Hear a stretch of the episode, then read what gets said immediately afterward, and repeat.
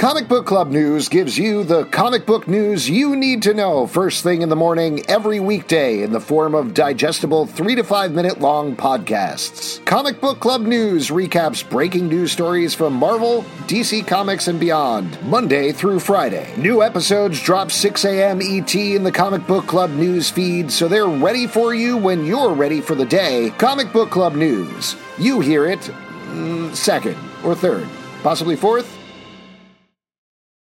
Say goodbye to your credit card rewards. Greedy corporate mega stores, led by Walmart and Target, are pushing for a law in Congress to take away your hard-earned cash back and travel points to line their pockets. The Durbin-Marshall credit card bill would enact harmful credit card routing mandates that would end credit card rewards as we know it. If you love your credit card rewards, tell your lawmakers, hands off my rewards. Tell them to oppose the Durbin-Marshall credit card bill.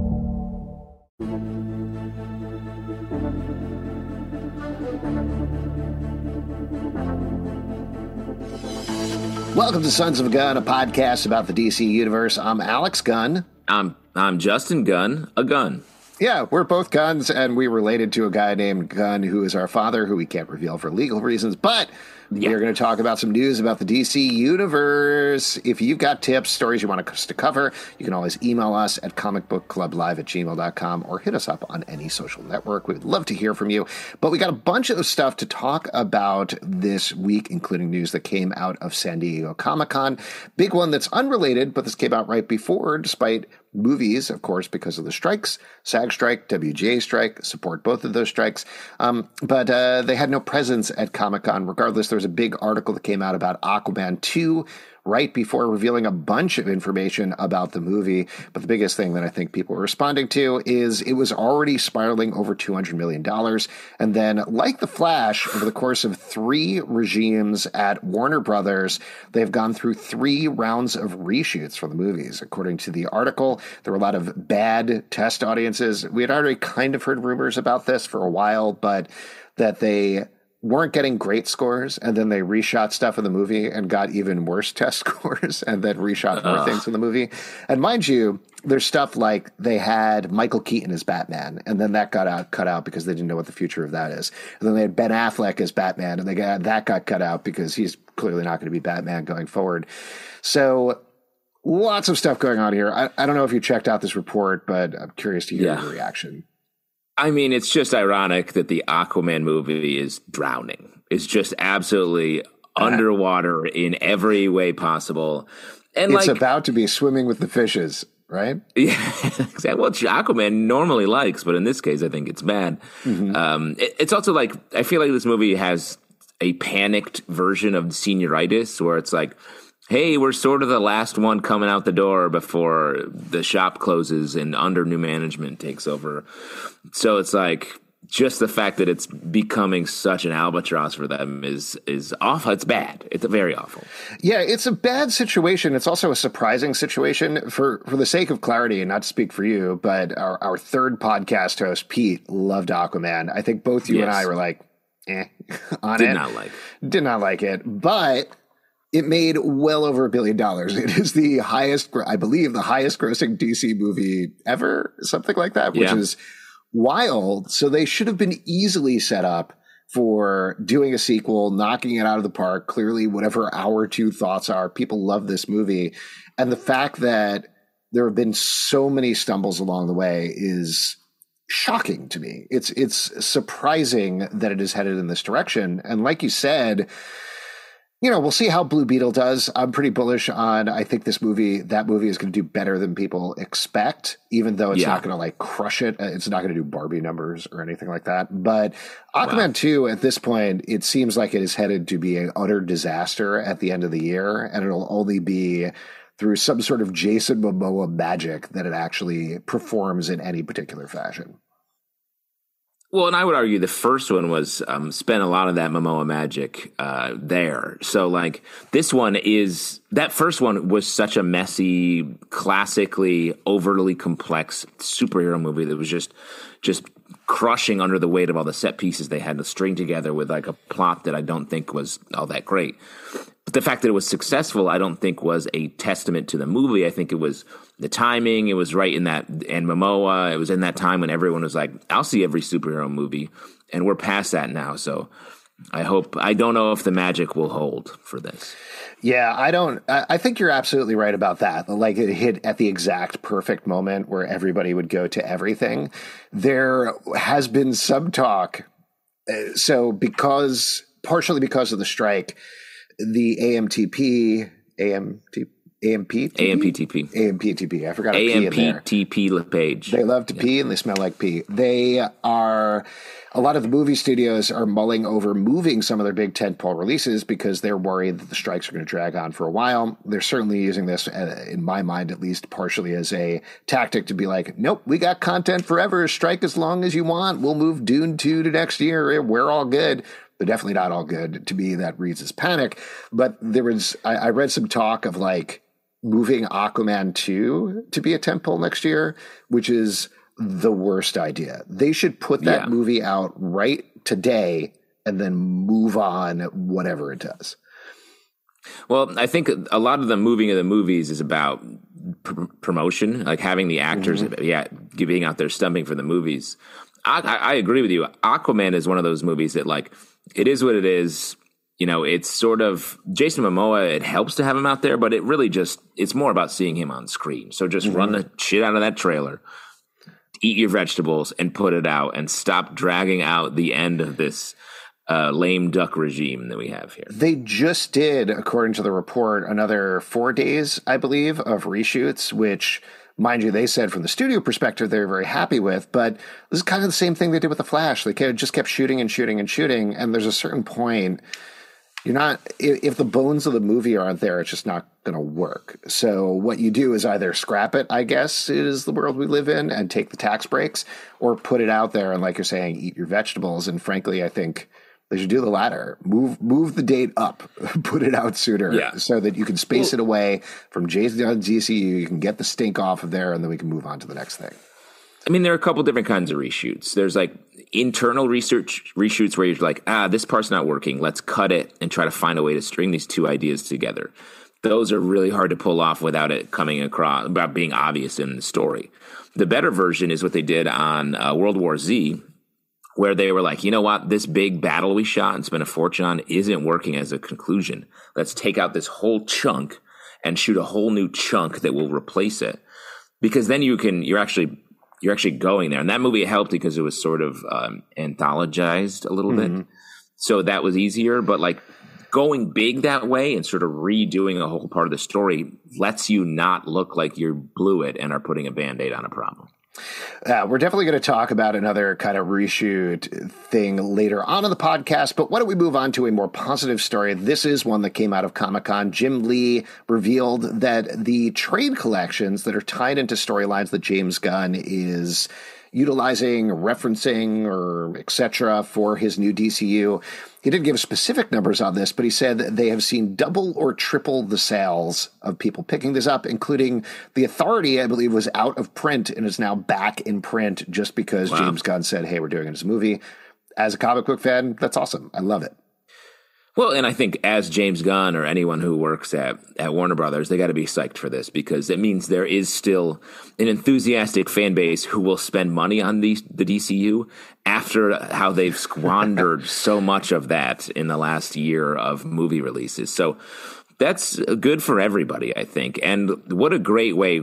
Every now superhero movie is going to have their required reading list, I feel like. And it's great because I think it actually helps with the fans and people going into the movies to be like, I see this story. It's it, it energizes the base.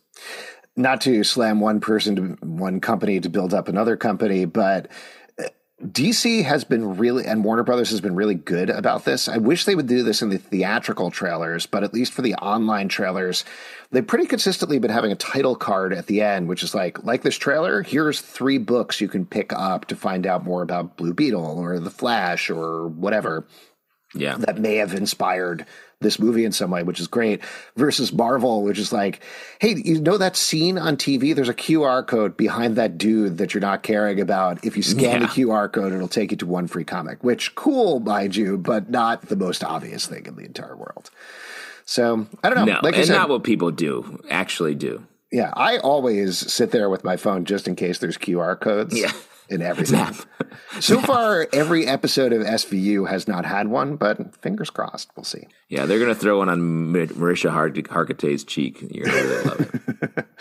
All right, next one. This may be considered a bit of a spoiler, except for the fact that the official Blue Beetle account put it up on Twitter. So if you don't want a spoiler for Blue Beetle, tune out for the next three minutes or so.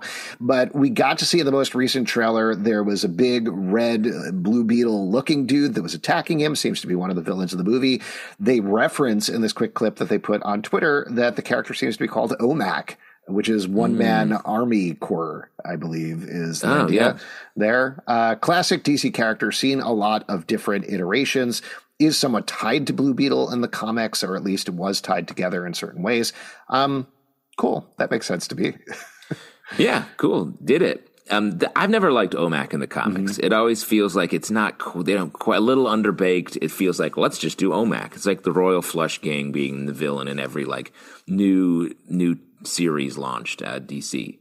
But the one thing that's cool about it, I think, is some iterations have O M A C be sort of spread like a virus, mm-hmm. and anyone in the hero's life can become an O M A C. So that's cool. That could be a, a nice way of the theme of this Blue Beetle movie feels like he's like, I have these powers. I don't know what I'm doing, but I have to be good at it immediately. To have it him be immediately plagued by the people in his life turning on him in a big robot fashion, I think could be fun. Totally agree with that. And also going with the potential theme of like, he is a... He's essentially set up Blue Beetle as like a villain, right? Like that's what he's right. supposed to be according to the Scarab, but instead he turns it into being a hero, and he's an individual in that way. So to have something that's the opposite there that potentially spreads and infects a lot of people and become makes them very samey, that could be cool. We'll see if that happens. Uh, it also ties into another weird D C villain potentially called Brother Eye, who's this big evil satellite in the eye, uh, in the sky, excuse me. So we'll see if that happens. It could just be... Yeah. Hey, this is a dude in armor that we called O M A C. We'll find out soon enough. What's the easiest choice you can make? Window instead of middle seat? Picking a vendor who sends a great gift basket? Outsourcing business tasks you hate? What about selling with Shopify? Whether you're selling a little or a lot, Shopify helps you do your thing, however you cha-ching. Shopify is the global commerce platform that helps you sell at every stage of your business. From the launch your online shop stage to the first real-life store stage, all the way to the did we just hit a million orders stage? Shopify's there to help you grow. Whether you're selling scented soap or offering outdoor outfits, Shopify helps you sell. Wherever and whatever you're selling, Shopify's got you covered. Sign up for a one dollar per month trial period at shopify.com slash try. Go to shopify.com slash try now to grow your business, no matter what stage you're in. Shopify.com slash try. Everybody in your crew identifies as either Big Mac Burger, McNuggets, or McCrispy Sandwich. But you're the Filet-O-Fish Sandwich all day. That crispy fish, that savory tartar sauce, that melty cheese, that pillowy bun. Yeah, you get it. Every time. And if you love the Filet-O-Fish, right now you can catch two of the classics you love for just six dollars. Limited time only. Price and participation may vary. Cannot be combined with any other offer. Single item at regular price. Ba-da-ba-ba-ba. Moving over to the Joker two, Lady Gaga insisted on being called Lee on the set and wouldn't respond to her own name, according to somebody who worked on the set. I know this is a thing that actors do. To me, I think it's a stupid thing that actors do. Well, I don't know why people do it. I mean, is it a, are they worried they're going to fall out of character or something? So they demand to be called this. I mean, what's the other name she we expect to hear called? Lady Gaga? Because well, Stephanie. Stephanie is her actual name. But that's what I'm saying. It's like, how would you like to be? I'm only answering to Lee. It's like, okay, whatever. it, and I, I assume, don't know what I the, assume it's short for Harley Quinn is probably the idea there. Maybe she's called Lee in the movie or something like that. But like, I don't know, man, that's your job. Your job is when they call action, you pretend for a little while and you do that like five to ten times in a row. Like, I understand needing a moment to get into character and prep for that. But that sort of behavior, I I think it's annoying. I think it's an annoying yeah. thing to do. Be a person on set, talk to the people, and don't like be like, no, I'm always Lee. Well, it's like in uh, in Lincoln, they had to do all these extra like loop-de-loops to be like, hey, um, come to set. The uh, the candle box is lit, and it's like the, to be the T V, mon- the monitor that they're watching or whatever, and to have all this like it's just like, yeah, what? How much play acting are we doing on this set? Yeah. I don't know. Obviously, we're not method actors. Why don't, why don't we turn to a couple of other things? We got two news items here about The Flash as more movie. It's now on digital very quickly. We talked nice. about this, I think, last week. So there's a bunch of deleted scenes and interviews that are happening around that. One, there's a big question about who the Jay Garrick cameo was oh, in The yes. Flash. Everybody was wondering about it. Because we love Jay Garrick. Great spin-off opportunity. Well, so the question about it was it looked like, in a weird way, that it was Teddy Sears who played played a version of The Flash on the T V show The Flash, and everybody was confused why they're like, why wouldn't you just get Grant Gustin who played The Flash or John Wesley Shipp or something like that? Why get Teddy Sears, the people that be, even people who watch the C W show need to be like, oh yeah, he was fast too. I remember that. It wasn't him. And then it was said that, oh, it was just a random stuntman or something like that. Um, but what actually came out through an interview is it wasn't any of that. It was a one of the film's editors when they realized, oh, to create a fully digital person is going to look bad, is what they said. So instead they wanted yeah. to have a real face. And they said, okay, who wants to do it? And one of the film's editors was like, oh, me, make me Jay Garrick. So that's how that happened. That's insane. Yes. That's truly to have, especially like, I mean, I wouldn't say he's the biggest fan favorite character, but there's a Jay Garrick fan base. Mm-hmm. Like you can hear sometimes in like commercials, an editor will do like a voiceover track to be like, "That's we actually like that. We're going to go with it," rather than hiring an actor to do it. But to do this on the a named D C U character, it is like, yeah, have the editor do it. Anybody's cousins want to come through and be uh, Superman or something? Well, not to take this too far or anything, and I know people, some people like the movie, but to me, this points to the overall sloppiness of how this movie was put together. The fact that, frankly, you have a whole sequence that looks like utter shit anyway, and the C G I characters look terrible. You're digging up Christopher Reeve's corpse to put him on screen. So, like, what what are we doing here anyway? Oh, wow. I'm sorry. And, like, digital Nicolas Cage, a reference that only people deep in the history of D C lore get in any way. Anyway, so to like at that point, how little care is there that they're just like, yeah, put any, like you're saying, put any random dude in there. Instead, do Teddy Sears, do Grant Gustin, please just get John Wesley Shipp. He'll do, he's a great guy. He'll do literally anything. Like, at least that's the point here is that we recognize all these random things from the multiverse. Why have one glaring thing that you focus even a second on that people are like, who's that?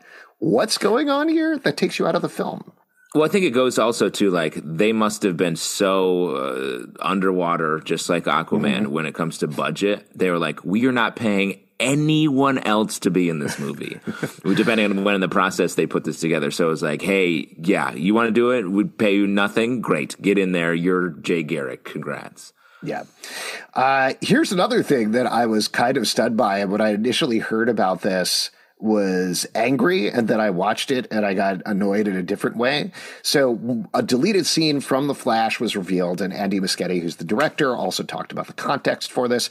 In the scene, this takes place in the plane where they're flying to rescue who they think is Superman, but ultimately turns out to be Supergirl. Uh, that was Superwoman, which whichever. Uh, Sasha Kalyai. Uh, they, the two Ezra Miller's, except not Ezra Miller because they use the stuntman who doubles him for him in the scene, are talking about and speculating about Batman. And what comes out over the course of the scene is, whether this is true or not, the world believes that Batman quit because he killed a criminal in front of a kid. And Andy Muschietti confirmed this. It was actually what happened to the continuity of the movie.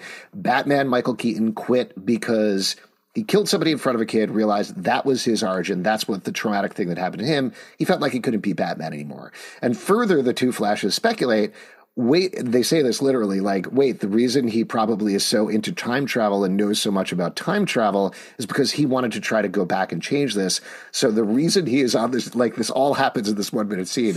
The reason he's on this journey with us is he wants to right these wrongs and he wants to make amends for this. And I was like, oh, okay. You put his entire motivation and all the explanation for everything that's going on with Batman in a deleted scene that you cut out of the movie? That's crazy. That is crazy in a number of ways, because it is true. Like, he, the whole spaghetti analogy, it's like this guy's deep into time travel talk if he's got a food based in the moment analogy for it. So the fact that he, the idea that Batman, because like he killed, is it a, the, a criminal who's that child's parent? Is that the idea? Because killing think, anyone in front of a kid doesn't quite track with the origin of Batman. Sure. Batman didn't see a, a random act. It was his parents that died. So I, I don't know. I don't want to get criticized, the criticism too hard. But but yes, to, to cut out that in a movie that was, you could have cut out something else and put that very important scene back in there. Yeah, I, I agree with you on that. I think the thing that was initially distasteful for me was the idea of Batman ever killing somebody. That just doesn't doesn't track, you know, at all. But you already have that in the movie. At least that explains several things that felt otherwise like huge, weird plot holes that were sticking with me while I was watching it. So, oh well, maybe it'll be a The Flash, the ultimate cut at some point. I don't think so. No, you don't the think editors- they're going to put money into that? Release? No, the editor's too busy. He can't edit. He has to go be Jay Garrick. Yeah, he's running. He's running everywhere, baby. Running. Uh, last but not least, this was another announcement that came out of San Diego Comic-Con. In lieu of movies, comics and animation took over, uh, which is great, I think. And yeah. One of the announcements was we are still going to get these D C direct-to-digital, direct-to-D V D, Blu-ray animated movies. Two of the ones that are coming up next year are going to be Justice League, Crisis on Infinite Earths, and Watchmen, which now has been, I think, adapted into animation at least two different times. So it was wild to me to hear that. Yeah, and I don't know what the take is. Like, what mm-hmm. are what are we doing? Is it just another very faithful adaptation? Like, we've already done... We've done that. Because I could get if there was, like, someone did a Watchmen movie and it wasn't like the comic... Mm-hmm. You'd be like, okay, let's do a faithful one for all the hardcore fans out there. But we got the Zack Snyder Watchmen is like right there. Mm-hmm. So what, what's what's the move here? Yeah, I don't know. I mean, this is, to be frank, my and I, again, I know people like these. I know people enjoy these, but this is one of my issues with a lot of these animated movies is they're adapting things that are so based in the art and the structure of the comic books. Why does this thing exist other than to continue to bring out the I P or something like that? Like, what is the story we're telling? Why are we doing this differently? The H B O Watchmen show, whatever you think of it, definitely had a take. Like, it, yeah. it had a very strong take, and it went for it, and it had a reason for being and for the title Watchmen. I guess we'll see. I mean, maybe it will take some sort of different riff. Um, frankly, in animation, I would rather at this point see them do the before Watchmen stuff, like the little mini series right. that they did through D C, than an actual Watchmen adaptation. But I don't know. We'll see what happens. Yeah, I, I agree. Because to your point, like b- between the Watchmen movie and then the Watchmen T V series, they've done sort of the two poles of like extremely faithful an extremely thoughtful, innovative uh, adaptation and pushing the story forward. So this, I feel like, is going to be somewhere in the middle no matter what. Yeah. Um, and it'd be nice if it carved out some new ground. Yeah. We'll see what happens. Again, it's all it, the pirate stuff. It could be. Uh, they, they did that. They did animated Tales from the Black Freighter. So go back and watch that. Got tips, stories you want us to cover? Email us at comic book club live at gmail dot com. If you'd like to support this podcast and all the podcasts we do, patreon dot com slash comic book club. Also, we do a live show every Tuesday night at seven p.m. to Facebook and YouTube. Come hang out. We love to chat with you about the D C Universe, Apple, Spotify, Stitcher, or the app of your choice to subscribe, listen, and follow the show at Comic Book Live on Twitter, Comic Book Club Live on TikTok and Instagram, comic book club live dot com for this podcast and many more. Until next time, Dad, you got a lot of stuff going on, but you got to figure out the strike shit. Yeah.